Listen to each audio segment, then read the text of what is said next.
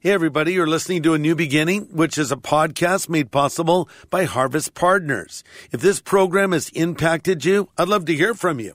So just send an email to me at greg at harvest dot org. Again, it's greg at harvest dot org. You can learn more about becoming a Harvest Partner by going to harvest dot org. Some people have come to Christ with great excitement, but then they drifted away. The excitement and commitment waned. Pastor Greg Laurie comments. It's great to have a great start and a great finish, but here's what's not good.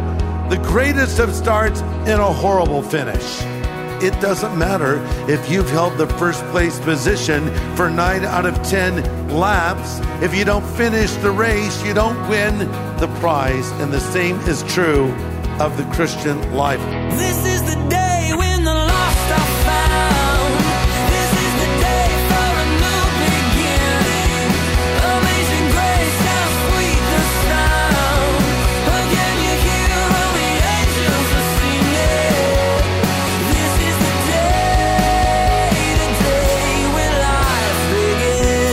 People decide one day to get back to the gym. They make the commitment on a Monday and they're all in. Tuesday, there they are. Wednesday, Thursday, a little late. Friday, oops, missed that day. And by the following Wednesday, they want their money back. Some people come to Christ full of passion and resolve. But today on A New Beginning, Pastor Greg Laurie points out it's not how you start, but how you finish. It's our final study in Nehemiah, where we'll learn to finish well.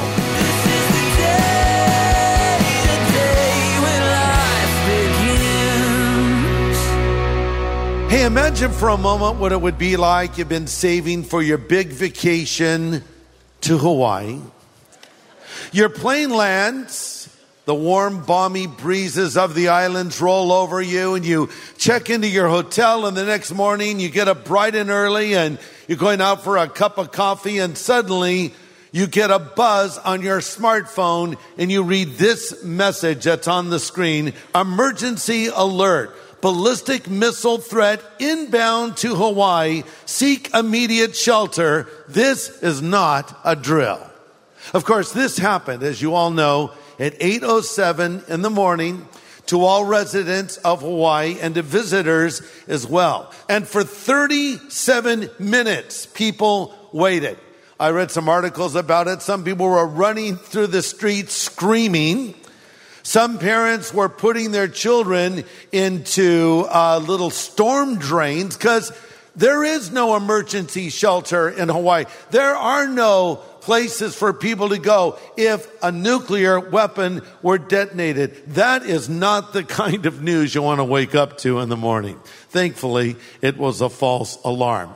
Well, we're back in the book of Nehemiah for a final message. And uh, Nehemiah, at this stage, historically, has gone back to Babylon. Remember, that's where he was originally, serving as the king's cupbearer when he heard the news that the walls of Jerusalem were lying in burned, charred out rubble. So Nehemiah made the journey to Jerusalem, funded by the king, even with an armed escort, and he rallied the people and did the impossible. They rebuilt the walls of the city. They prayed. They dedicated themselves to the Lord. They confessed their sins, and a great revival broke out. But now he's given a message that things aren't going well back in Jerusalem, and he needed to return, reminding us that just because you have a good beginning, it does not guarantee you will have a good finish. Well, the foundation was laid in Jerusalem. The walls were rebuilt. The temple was there, but they were not keeping it. They were not doing well at all. They started well, but they were not finishing well. Listen, it's great to have a great start and a great finish, but you can even have a mediocre start or even a bad start and have a great finish. But here's what's not good. The greatest of starts and a horrible finish. If you're running in a race and you don't finish the race, it doesn't matter if you've held the first place position for nine out of ten laps. If you don't finish the race, you don't win the prize. And the same is true of the Christian life. So let's backtrack a little bit. Then we'll kind of get to the conclusion. But let's pick up chronologically where we left off last time. You remember, uh, Nehemiah returns. They rebuild the walls. Ezra is brought out of mothballs. He led the first wave of Jews returning to Babylon.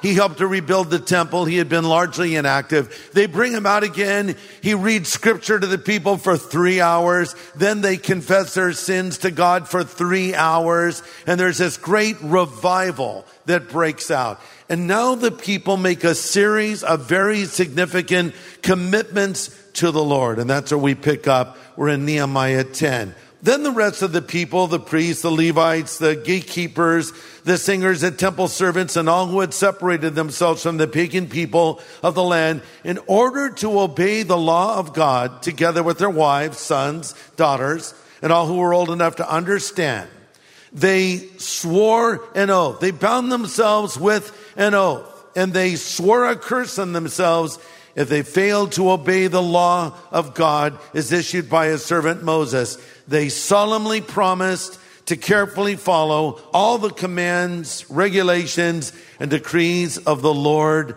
our God. We'll stop there. So back to Nehemiah. He's returned to Babylon. Mission accomplished. Awesome. So glad I obeyed the Lord. The walls of Jerusalem are rebuilt and everything's wonderful. There was a revival and someone says, hey man, things aren't going well back in Jerusalem. Uh, First of all, the people aren't giving. In fact, it's so bad that the Levites have gone home. The priests there, they're not being supported. And uh, the people are intermarrying all these weird pagan people, and they're worshiping their false gods. In fact, their kids don't even know the language of Israel. They're learning these other languages, and everything's falling apart, and there's sin there. And so you got to go back and do something. As Yogi Berra said, it was like deja vu all over again. So Nehemiah says, all right, uh, I'll return. So he, he goes back and he finds this situation just as they described, maybe even a little bit worse. And basically the temple wasn't functioning any longer. Imagine for a moment what the world would look like if the church were gone. Think about how our city would be if there was no Harvest, if there was no any other church here. You know, we've been here well over forty years helping people, ministering to people. And even if people don't come to church as often as they like, they know church is there, right? They know there's a service Sunday. They know there's midweek studies. They know there's help. They know if they're having a problem in their marriage, they can go in and a pastor will meet with them and help them. And by the way, we have helped literally thousands of people with their marriages over the years we've been here, and we've seen them saved by God's grace. It's true.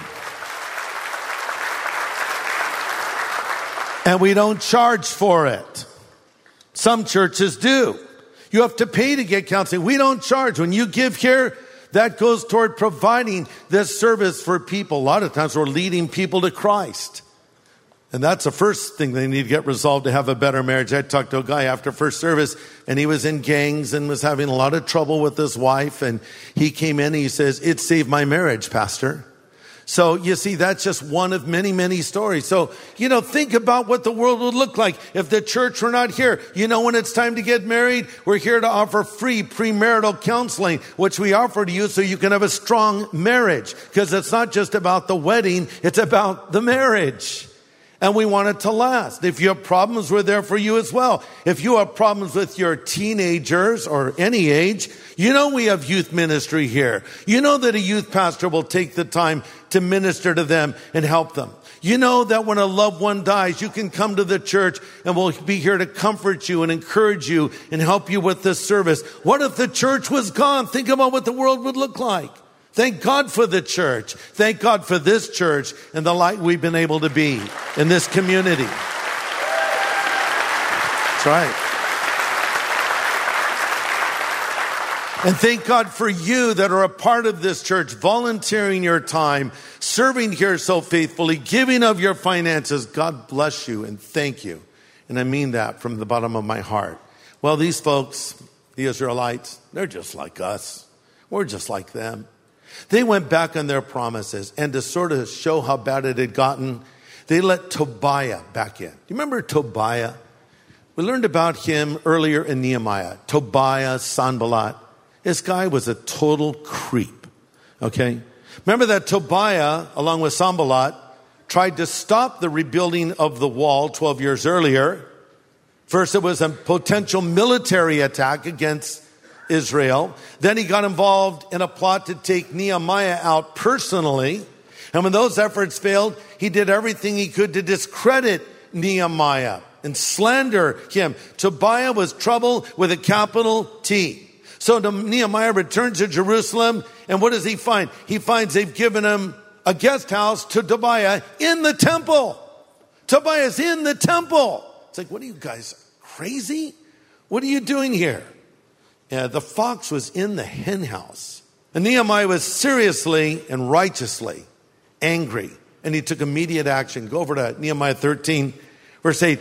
I became very upset and threw all of Tobiah's belongings out of the room, and then I demanded all the rooms to be purified, and I brought back the articles for God's temple, the grain offerings, and the frankincense. I love that. Out with the old, in with the new. When something is dirty, you need to clean it. And Nehemiah says, fumigate the place. It still smells like Tobiah. Pastor Greg will have the second half of his message in just a moment. You know, there's nothing like hearing the Word of God and worshiping the Lord together. I want to encourage you to join us for something we call Harvest at Home. It happens every Saturday and Sunday at harvest dot org. You can join Christians literally from around the world as we worship and we study the Word of God together. So join us for Harvest at Home at harvest dot org. Well, Pastor Greg is presenting a message today called This Is Not a Drill. We've just learned how Nehemiah essentially cleaned house, including evicting a certain man named Tobiah. Tobiah was trouble with a capital T. Do you have a Tobiah in your life? You know, someone that just always gets you going the wrong direction. Might be a guy or girl in a romantic relationship of sorts, or someone else, they just bring you down. You got to separate from this. This reminds us of when Jesus went into the temple and cleansed it. Remember, he overturned the tables. By the way, did you know he did that twice? Isn't that amazing? So first he goes into the temple, and in the outer court of the Gentiles, they've set up all these tables with these jacked up prices, ripping people off.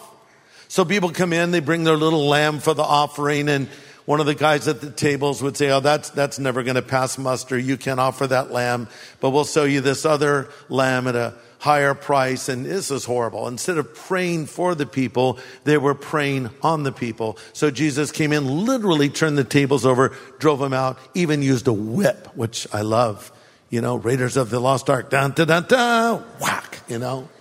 But then a little bit of time passes, and someone sets up the first table, then the second, then the third. Next thing you know, it's happening again, and he has to drive him out a second time. You've got to stay on top of things, because it's very easy to take one step forward and two steps back. This might be a good time for me to admit a serious addiction I've struggled with for a great part of my life. I've never shared this before publicly, but I'm going to share it now. My addiction. I bite my fingernails. It's the worst habit ever. Does anybody else bite their fingernails? Hold up your pathetic little hand. It's it's so bad. Usually when I'm under stress, I, you know. Uh, and when you bite your fingernails, you're very limited. Like if you drop a dime on the floor, forget about it. You can't get it. No nails. Your your little nubs are. You can't. I can't. Do. I just, I'll take a piece of paper, slide it into the dime. You know, you learn little tricks. When you go to scratch yourself, it's just like, you know, it's no nails. You need the nail, man. Nails are good. So I, I have victory right now. My nails have grown out for now. I'm not making any promises. There's always tomorrow. I'll get under a little stress, you know. Okay, that's life, isn't it? I'm doing well. Look at my life. Everything's together. All my ducks are in a row. Okay, good. Then there's tomorrow. And there might be a little problem. And a little problem will turn into a bigger problem. Then one thing will lead to another. That's what happened here. But God gave them a chance to repent, and they did. Isn't it great that God gives second chances? He'll give you a second chance today if you need one. All right, as we come to the end of this message, back to that ominous warning about ballistic missiles headed to Hawaii. Look at it again. I mean, imagine. You look at your phone. Ballistic missile threat inbound to Hawaii. Seek immediate shelter. This is not a drill. I read some articles about what was happening. I already told you people were panicking, freaking out. But not everybody. You know, we have a friend, her name is Shelley. She has a second home over in Hawaii on the north shore of Oahu. And so she texted my wife, Kathy, after they gave the all clear, what was it, thirty-seven minutes later. She said, I had a neighbor come over to my house panicking, saying, what do we do? Shelley said, the first thing we do is we pray. And then she prayed with her neighbor, and then she said, now we need to make sure that we know where we're going when we leave this earth. Everybody needs a neighbor like this. You need to be a neighbor like this. You know, Shelley could have said, hey man, I'm freaking out. I don't have time to deal with your drama. No, she took time for her to help her. Just like Nehemiah left the comfort of the palace in Babylon to go help his people. And we need to do that same. Be that neighbor. Let me be that neighbor for you right now. One day a real threat will come your way in life. It could be a nuclear threat. More likely it'll be a personal one. That unexpected heart attack, car accident. One thing is certain, no one gets out of here alive. Do you know where you're going? I heard about an inscription on a tombstone. These words are written on it. Pause now, stranger, as you pass by. As you are now, so once was I. As I am now, so you will be. So prepare for death and follow me. Someone reading that tombstone was overheard to say, to follow you is not my intent until I know which way you went. So which way will you go? You have two options. When you die, and you will, unless the Lord comes before that, and he could. But if you die, or when you die, you will either go straight to heaven or you will go ultimately to hell. I don't say that with any pleasure. I just say that because it's gospel truth. And the last thing God wants is for you to go to hell. That's why he sent Jesus to this earth, his one and only beloved son, and poured his judgment upon his son. You know, we deserve the judgment. We've rebelled against God. We've defied God. We've broken the laws of God. And yet God took his only son and put that judgment on Jesus so we didn't have to face it. Man, that's love. And he'll forgive you of any sin you've ever committed. But you must say, God, forgive me. This can happen for you right now. Or if you're one of those people I talked about earlier that, you know, you've kind of veered off the path. You say you're a Christian, but you're doing things a Christian should not do. You can come back to Jesus. Let's get that resolved right here, right now. Let's all bow our heads in prayer. Everyone praying, Father, I pray now that you will speak to the heart of every person that's here, every person that's listening and watching wherever they are. If they don't know you yet, Lord, help them to come to you now, we pray. Amen.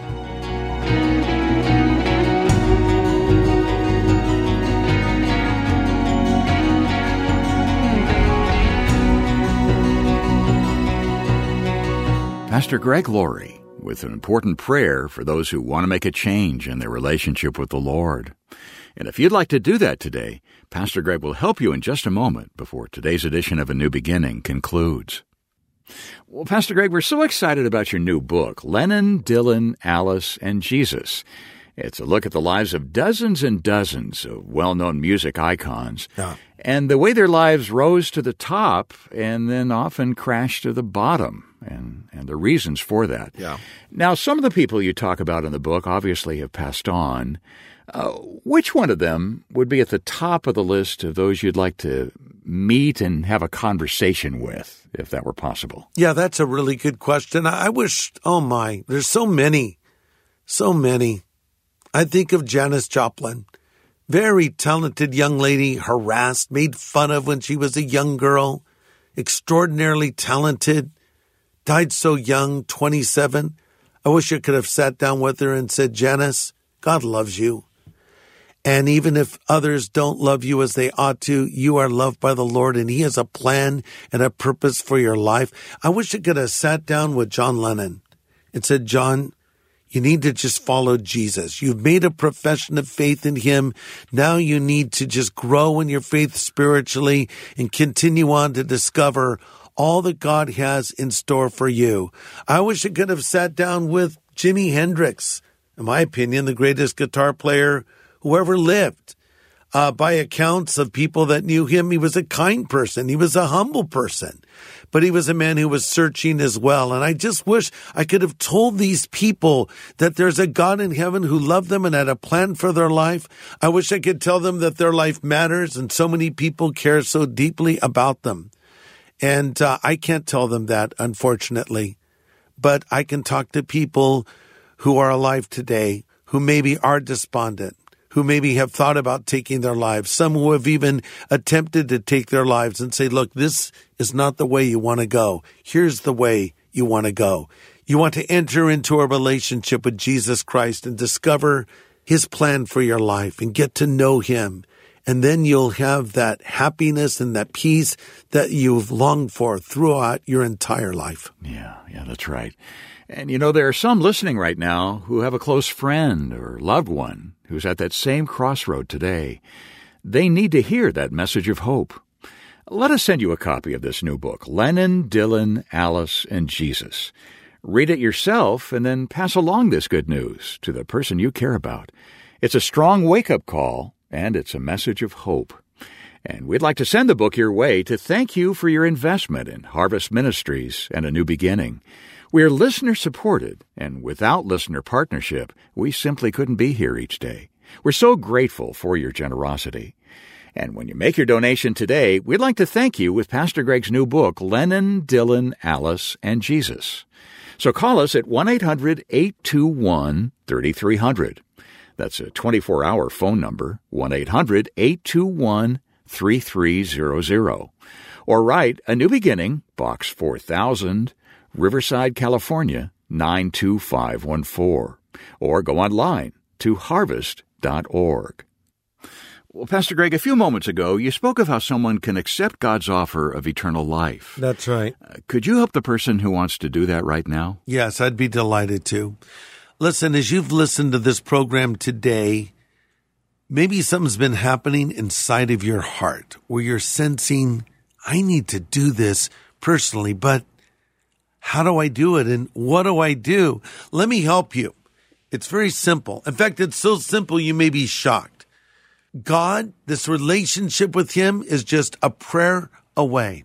The Bible says if you will call upon the name of the Lord, you'll be saved.